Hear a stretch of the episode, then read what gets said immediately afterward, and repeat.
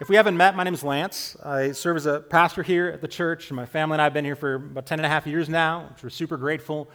We've uh, been loved so well by the, by the church, and we're happy to, to not only be here, but to get to consider Matthew's gospel with you. I know this is a, an honor for me to do this, and I hope that I can be helpful. What I'm going to do is read the first 13 verses of Matthew 17.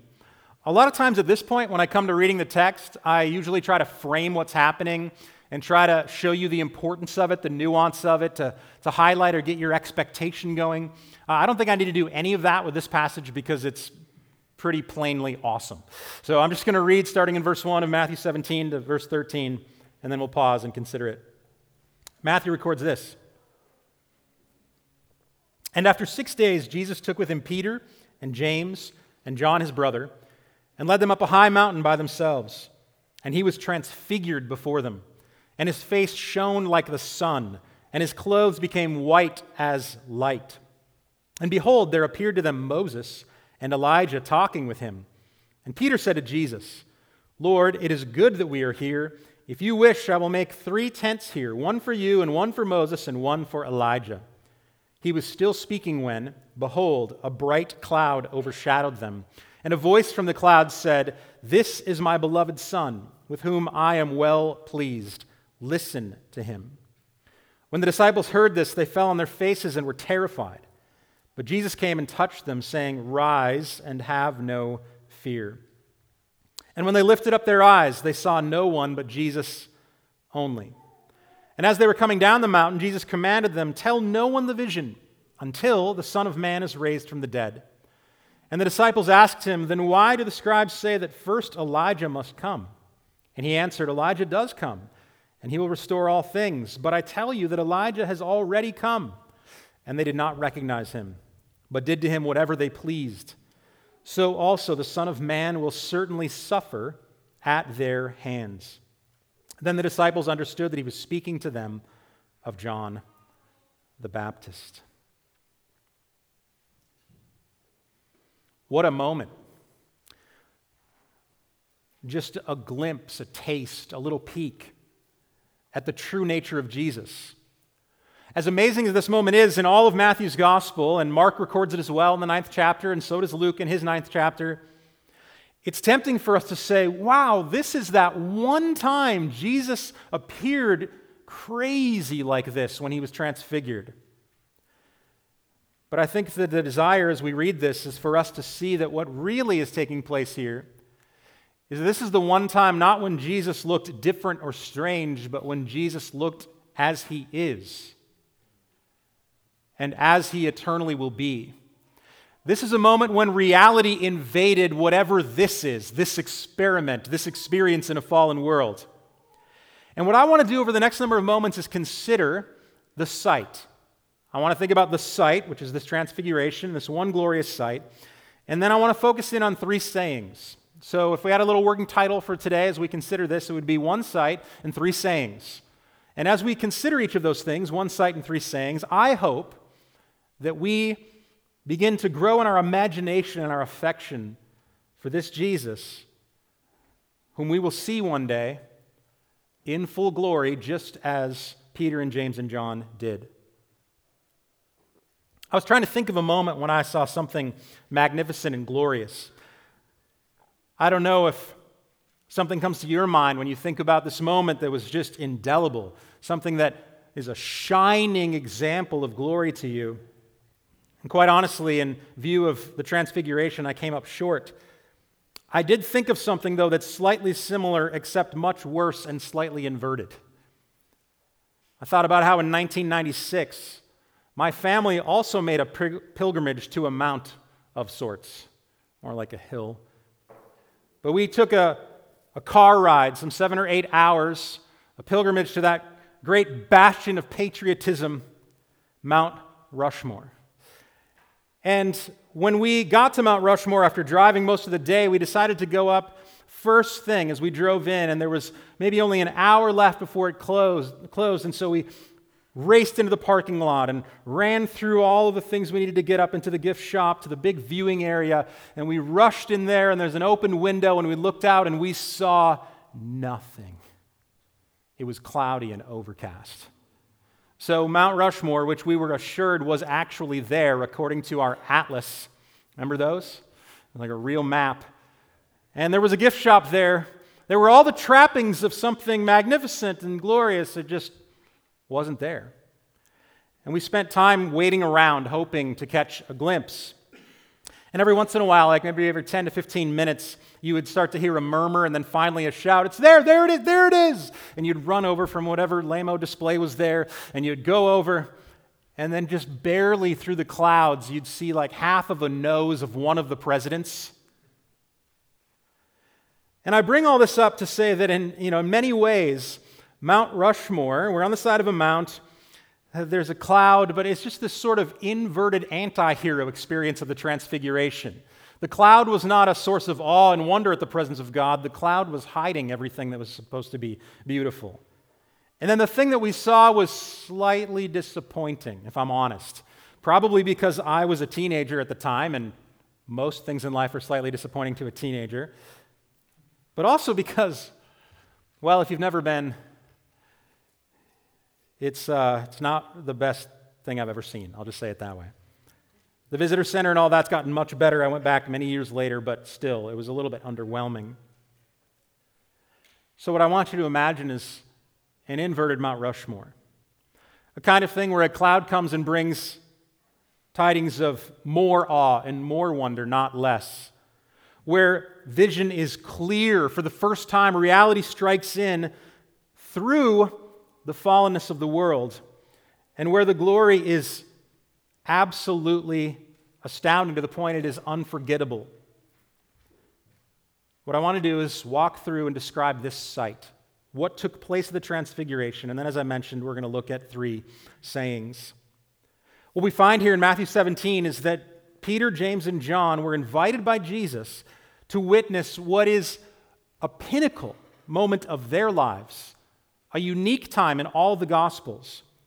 Now, Amazingly, Peter, James, and John, as this sort of inner circle with Jesus, they were not only invited here to witness this high point, but later in Matthew 26, we're going to see that they are also invited to another moment in Jesus' life, this one considered to be his lowest.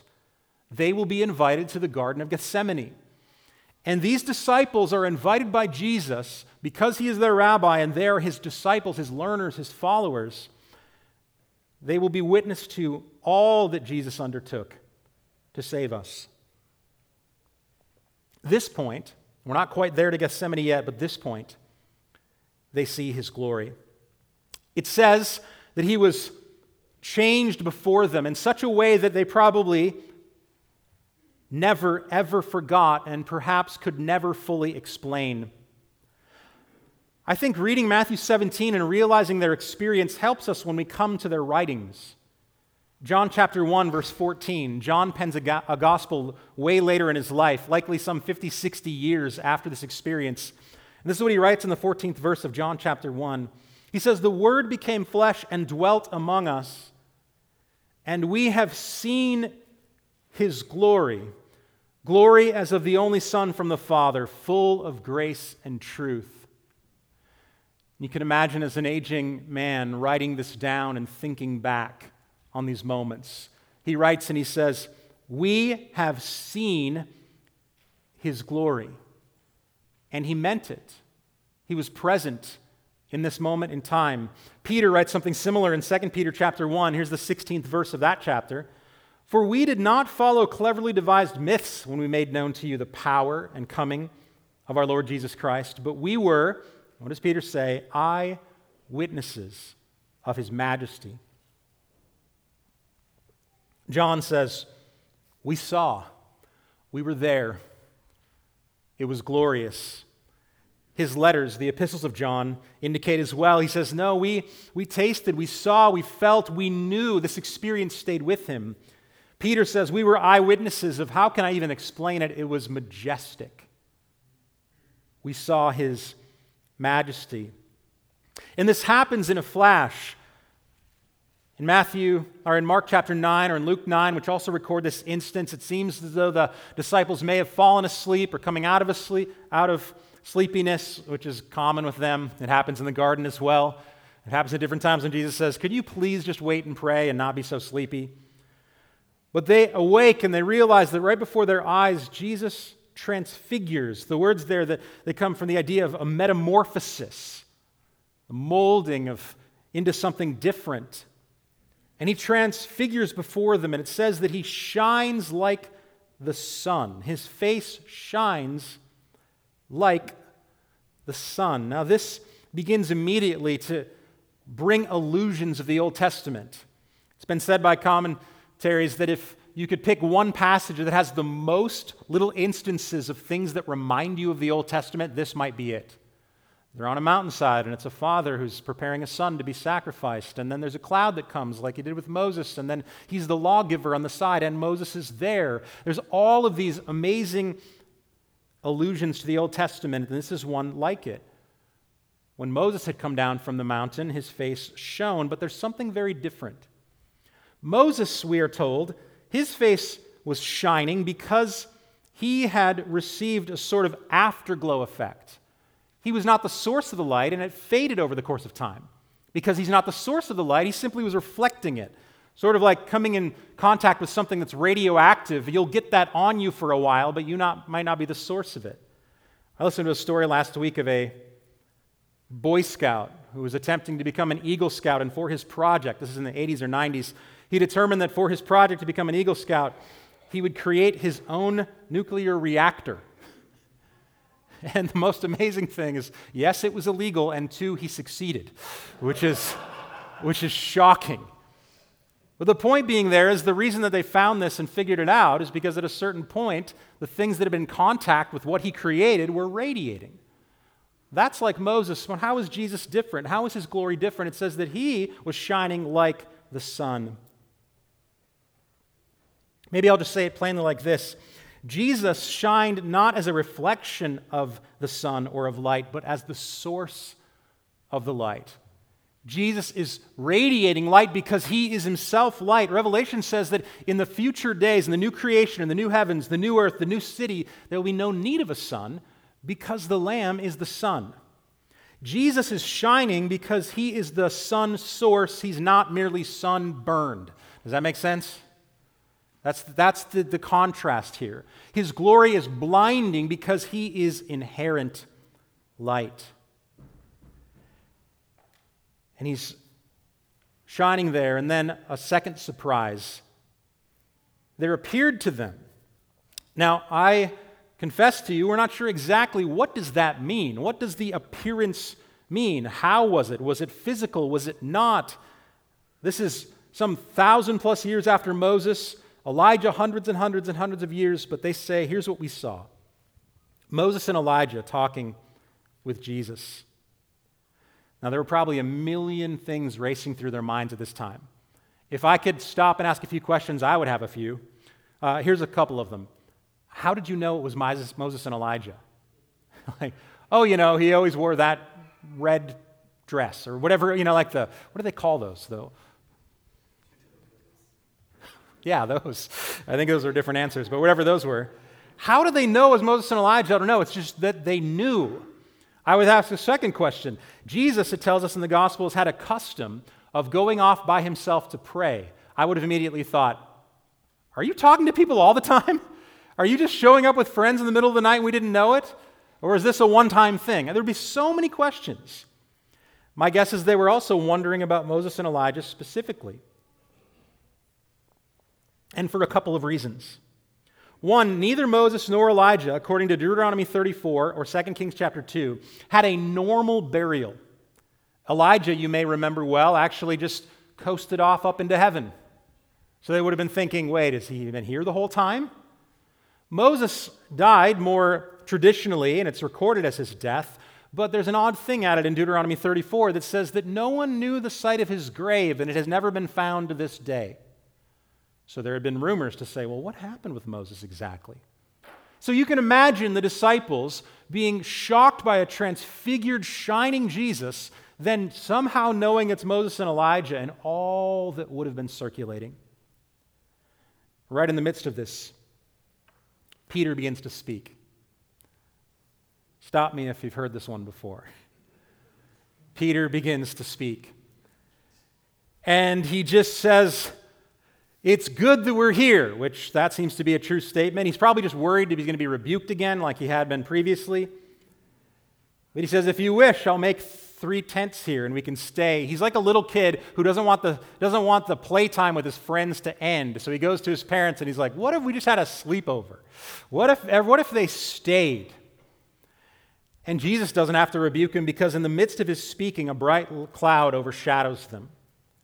Now, in one sense, I think not only were they more in awe because the cloud comes, a cloud of lightness, which doesn't that seem like an oxymoron? Doesn't that seem like something only God can do? A bright cloud? When I was at Mount Rushmore, it was a dark cloud that ruined things. In this case, God is present in a bright cloud that brings life. I'm sure that Peter perhaps was relieved because he didn't have to continue on with the thing that he was saying. One of my favorite things, just as a side note, about studying the Bible is that this is in Mark 9 and Luke 9 as well. It's likely that Mark got most of his information for his gospel, which is probably the first gospel, from Peter. He was a close associate of Peter. He likely wrote it from Rome, which is where Peter was, was at for a majority of the time. And so when you think about it from this angle, there's a detail added in Mark chapter 9 that's interesting. It says that at this moment when he began to speak, it says, well, he did not know what to say because they were terrified. And it just makes me laugh to think of Peter retelling the story to Mark and then being like, I know it's dumb. I, I, don't, I didn't know what to say. I just panicked. I, they were there, so I thought, let's make a tent. He's justifying himself. But in the midst of this statement, the cloud comes, and then a voice comes from heaven. This is my beloved Son, with whom I am well pleased. Listen to him. Now, before I move on to the sayings, which I believe there are three of them here to consider, I just want to point out the significance of both Moses and Elijah. Moses, considered the greatest leader, the one who came to rescue, the one who came to save, who led an exodus. All the images of saving the firstborn from death, the lawgiver himself, and then Elijah and Elijah is the one that's the most confusing to them because verses 9 through 13, that's the question that they ask. And just as a, a, primer, a very short introduction to the whole subject, Elijah was extremely important according to Old, Old Testament prophecy and Jewish practice.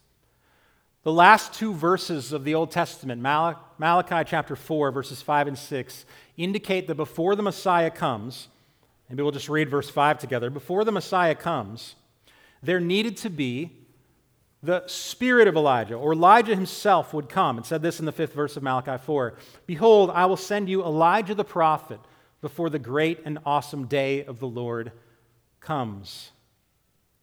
So Elijah was not only a prophet in real time, but as the first, more or less first and greatest prophet, he became a prophet's prophet. He was a prophet himself, but he also represented something concerning God's ability to speak truth and to call for repentance. In the same way that Moses was an actual leader in real time, but he came to represent more than that. He was the leader's leader, the one who would give hope to God's people. By this time, there became a common practice that continues to this day in Jewish families. When they participate in the Passover meal, you set out all of the things that are necessary for the meal and the leader of the household prepare the sayings and the prayers to go through everything, and then someone has to set out the table and all the chairs. And every single time they set this up, they leave one chair empty. And if you were a small child and you were curious, maybe you would want to sit there. And so you would say, Why is that chair empty? I'm going to go over there. And you would be told, No, no, no, no, no. We're leaving it open for Elijah. Because baked in to messianic tradition is this reality from Malachi 4 that Elijah has to come, and then we'll know the Messiah is coming. So these disciples see Elijah now standing with Jesus. And they may not be the smartest people in the class, they're not the sharpest tools in the shed, right? But maybe they're starting to put this together Elijah, Jesus, Jesus, Elijah. You see how they're going back and forth and they're thinking of this, and so they come back and they say, doesn't Elijah have to come before the Messiah? And then Jesus says, Well, actually, I tell you that the spirit of Elijah has come. John the Baptist, it was prophesied in Luke chapter 1, verses 16 and 17, that the spirit of Elijah would be on him, that he would proclaim a, a prophetic message of repentance and to clear the way for the Messiah. And like Elijah, who was mistreated despite his truth telling, John the Baptist was killed. And Jesus says, I will walk in their path. I'm glorified now, but I'm going to go through suffering. And so he explains the great significance. It's not just that Moses and Elijah were great hangs. like, oh, you got to spend the night somewhere. Who do I want to hang out with? I mean, maybe they were. They might have been great dudes. But they also had a massive level of significance for the assurance that Jesus was the Messiah. So this brings us to the three sayings. Each of these sayings, I believe, have a different purpose. The first purpose, and maybe closest to the purpose of the whole event, is assurance. Peter, James, and John, and all those who would read the testimony of Jesus afterward, needed assurance that he was the Messiah to come. The second saying that we're going to look at was instruction. There's some instruction that's given from heaven. Not only assurance concerning Jesus, but instruction concerning him. And the last one we're going to look at is an invitation there's a saying that is an invitation. So let's look at these each individually. A cloud comes, heaven opens, a voice booms and proclaims the identity of Jesus as the beloved Son. Not just any Son. The idea of beloved here is the chosen Son, the one who is the Christ, the Messiah. The Father speaks from heaven, this voice of God, that Jesus is that Son. More than that, he says of this son, I am well pleased, meaning he carries with him righteousness. This son has right standing with the Father. This would have been a callback, a repeat. Perhaps because Peter, John, James, and John were likely not there, but at the baptism of Jesus in Matthew chapter 3, we see a very similar scene. It says in verse 16, when Jesus was baptized, immediately he went up from the water. Behold, the heavens were opened to him he saw the Spirit of God descending like a dove and coming to rest on him. And behold, a voice from heaven said, This is my beloved Son, with whom I am well pleased. This saying from heaven is a doubling down on an assurance that Jesus is, in fact, the one. That if we are bound to Jesus, we have not only a Savior and a King and a Messiah, but we have family. We have belonging, an invitation to the family of God in this Son. So the disciples needed assurance, and they would give assurance after the resurrection to all who would listen that God had given his Son. The second saying is one of instruction. It's the part that's not in Matthew 3, but is added anyway. It says, After, with whom I am well pleased, listen to him. Now, there's nothing wrong with the phrase, listen to him. It's good advice.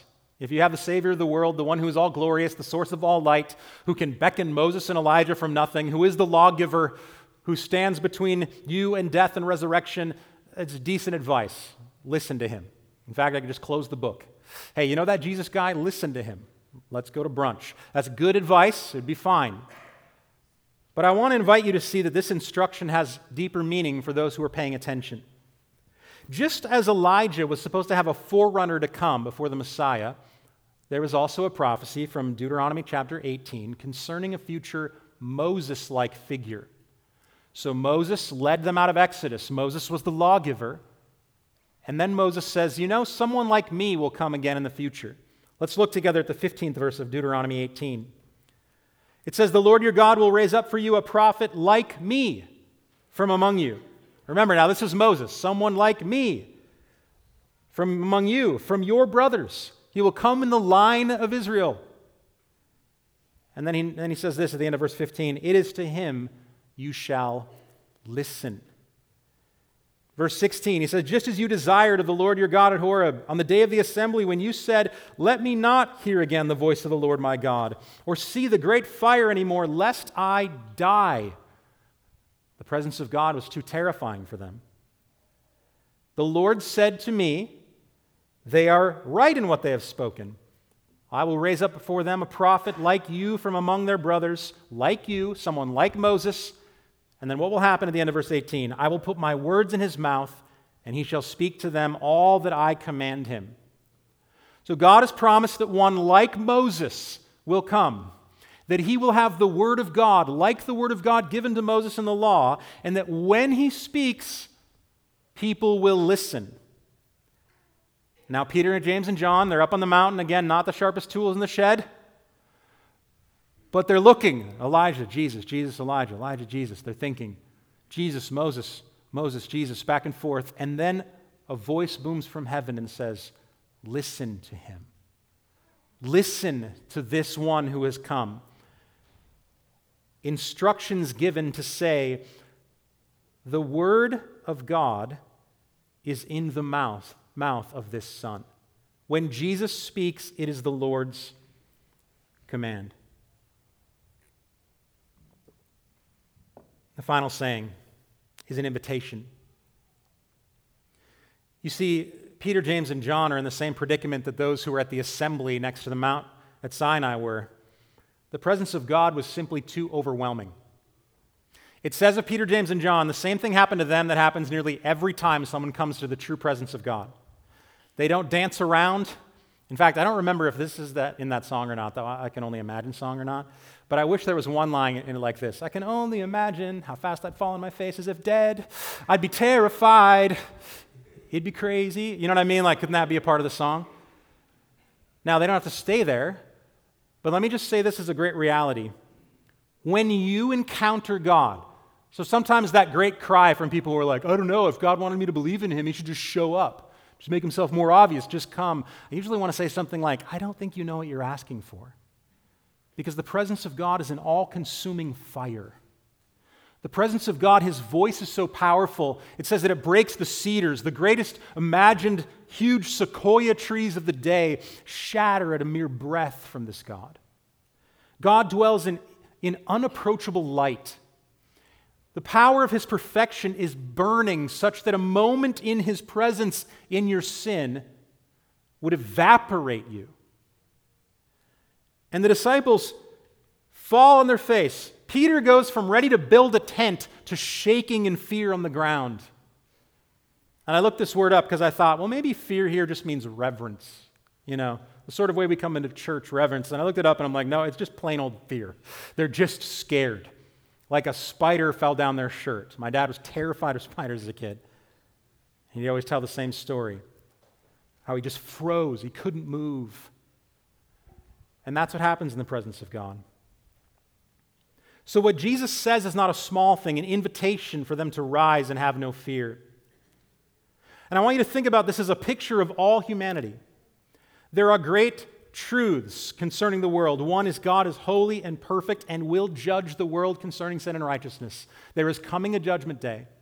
And God does not trifle with sin. He is not small, He is big. He is not weak, He is powerful. He is not lax on sin, He is holy with a piercing righteousness. That is the great reality of the world. And a second reality of the world is this we are none of those things. Left to our own devices, where we should be faithful, we are faithless.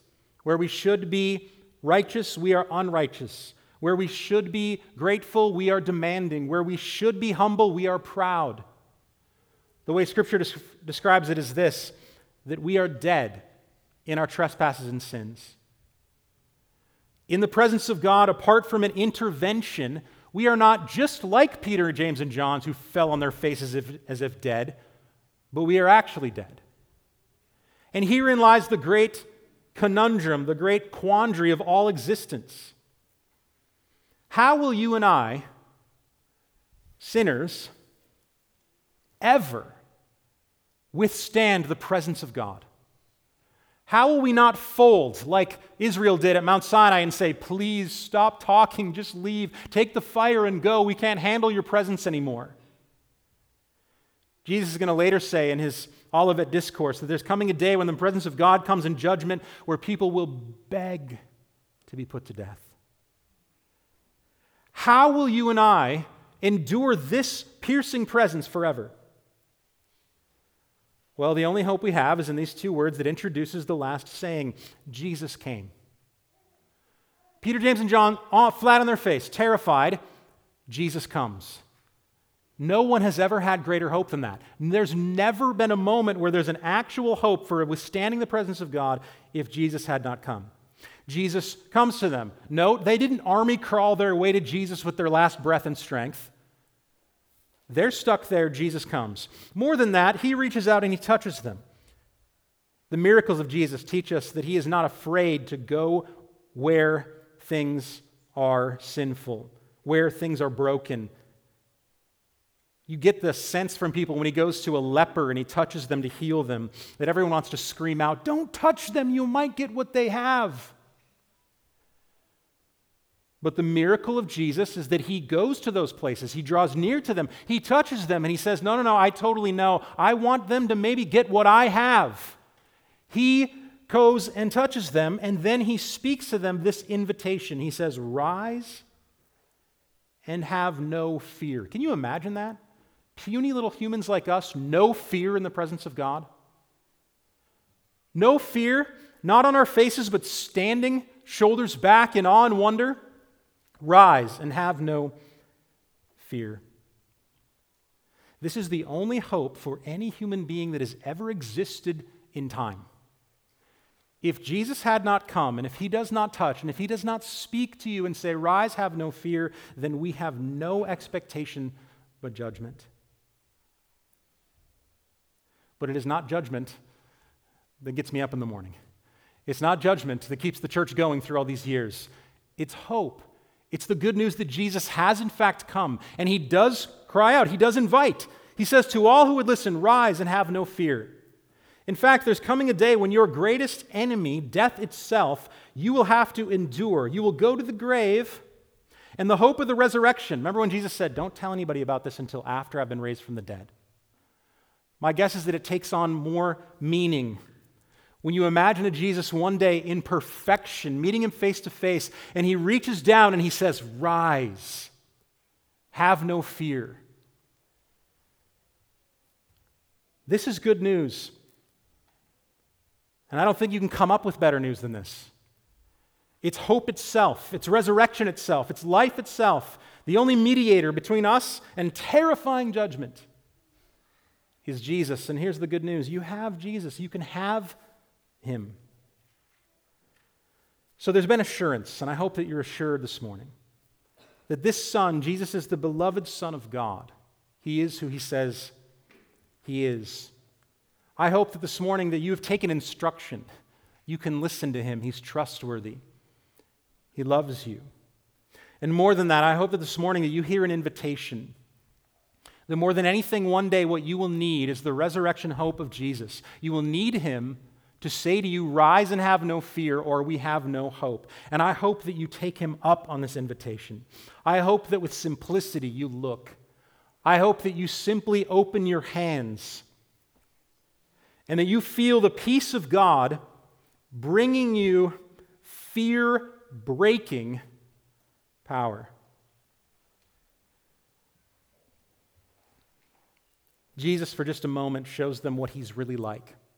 And for all who are in Christ, there's coming a day where we will see him face to face. Well, this will not be an anomaly, but will be consistent with eternity. So please, do not carry the burdens of your sin. Do not run from the presence of God. Don't stay under threat of judgment. Don't go to the grave and stay there. But listen to this invitation Rise and have no fear because Christ is with you. Let's pray.